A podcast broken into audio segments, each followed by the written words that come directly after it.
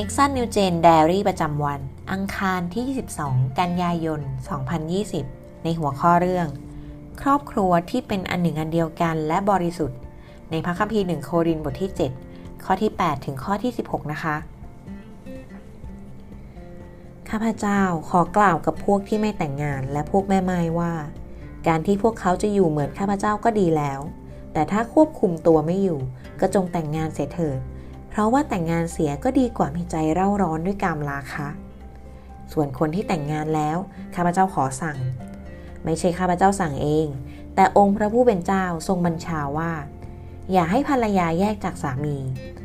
แต่ถ้านางแยกจากสามีแล้วก็อย่าให้นางแต่งงานใหม่ หรือไม่ก็ให้นางคืนดีกับสามี และอย่าให้สามีหย่าภรรยาเลยข้าพเจ้าขอกล่าวกับพวกที่เหลือ ข้าพเจ้าเองกล่าวโฮงเล็บ องค์พระผู้เป็นเจ้าไม่ได้ตรัส ว่าถ้าพี่น้องคนไหนมีภรรยาที่ไม่เชื่อในพระคิดและนางพอใจจะอยู่กับสามี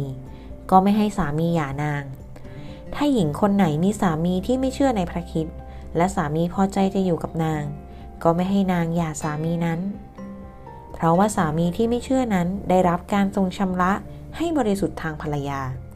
และภรรยาที่ไม่เชื่อ ก็ได้รับการทรงชำระให้บริสุทธิ์ทางสามี มิฉะนั้นลูกๆของพวกท่านก็เป็นมุนทิน แต่บัดนี้เด็กเหล่านั้นบริสุทธิ์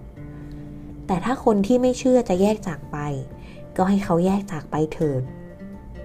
ในกรณีนี้ไม่จำเป็นที่พี่น้องชายหญิงต้องถูกผูกมัด เพราะว่าพระเจ้าทรงเรียกเราให้อยู่อย่างสันติ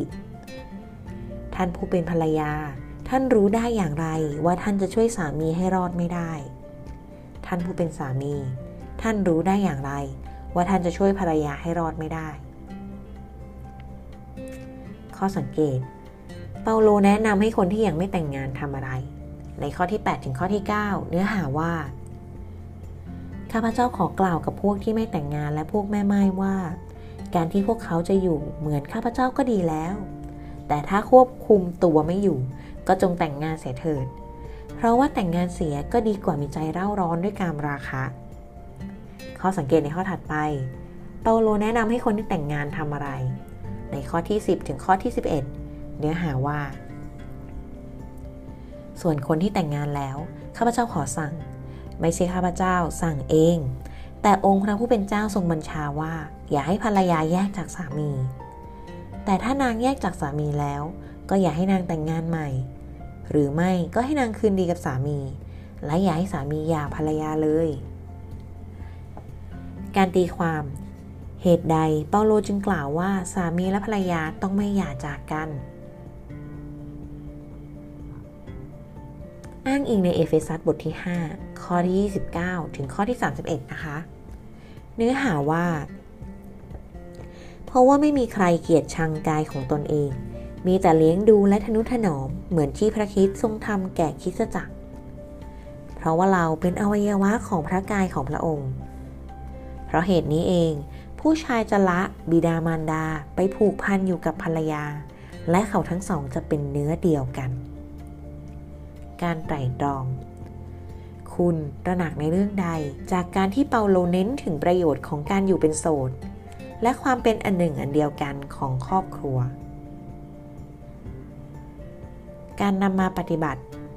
คุณกำลังทำอะไรเพื่อเอาชนะความขัดแย้งภายในครอบครัวของคุณ และทำให้มีความเป็นอันหนึ่งอันเดียวกันบ้าง คุณจะทำอะไรเพื่อที่จะสร้างครอบครัวที่บริสุทธิ์ ตามที่พระเจ้าทรงปรารถนาได้ ในบทขยายความนะคะเปาโลเขาก็ได้ให้คำแนะนำเกี่ยวกับเรื่องการแต่งงานเป็นพิเศษ ประการแรกสำหรับผู้ที่ยังไม่แต่งงาน เปาโลได้อธิบายประโยชน์ของการเป็นโสดแบบสวยๆหล่อๆว่า เออ ถ้าอยู่เป็นโสดก็สามารถช่วยเรา ให้ได้ฝึกการบังคับใจตัวเอง และมุ่งความสนใจไปที่พระเจ้ามากขึ้นนะ อย่างที่เปาโลเขาก็ทำอยู่ ก็ดีดีเลยแหละ อย่างที่เรารู้กันนะคะว่าชาวโครินในสมัยนั้นเนี่ยเขาใช้ชีวิตในสภาพแวดล้อมที่เสื่อมทรามมาก เรียกได้ว่าเสื่อมทรามมากเปาโลจึงสอนว่า ถ้าแต่งงานก็จะดีกว่านะ ประโยชน์ก็เพื่อป้องกันตัวเราเองจากการผิดศีลธรรมดังกล่าวนี่แหละสำหรับคนที่แต่งงานแล้ว เปาโลก็ไม่แนะนำให้ทำการหย่า หรือมีเรื่องของการหย่าร้างกัน ซึ่งในสมัยนั้นมีหลายคนเลยค่ะ ที่คิดว่าพวกเขาควรจะหย่ากับคู่ครองที่ไม่เชื่อ และแต่งงานกับคนที่เชื่อ เพื่อรับใช้พระคิดให้ดีขึ้น เปาโลจึงเตือนพวกเขาแต่ละคน เกี่ยวกับการแต่งงานของพวกเขา ถึงช่วงเวลาที่พวกเขาได้ให้คำมั่นสัญญาต่อกันแล้วในการแต่งงาน ดังนั้นสำหรับภรรยาหรือสามี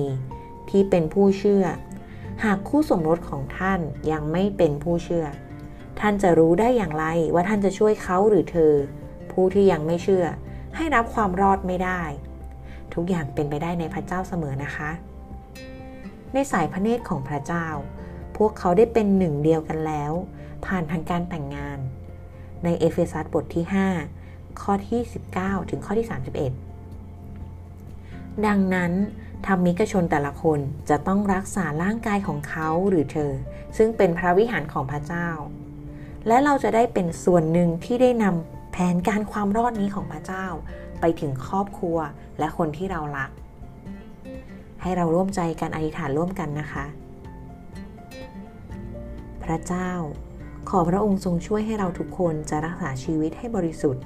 ตามที่พระองค์ทรงปรารถนา และขอให้เราทุกคนเป็นอวัยวะที่ทำงานอย่างดีเยี่ยมในพระกายของพระคิดต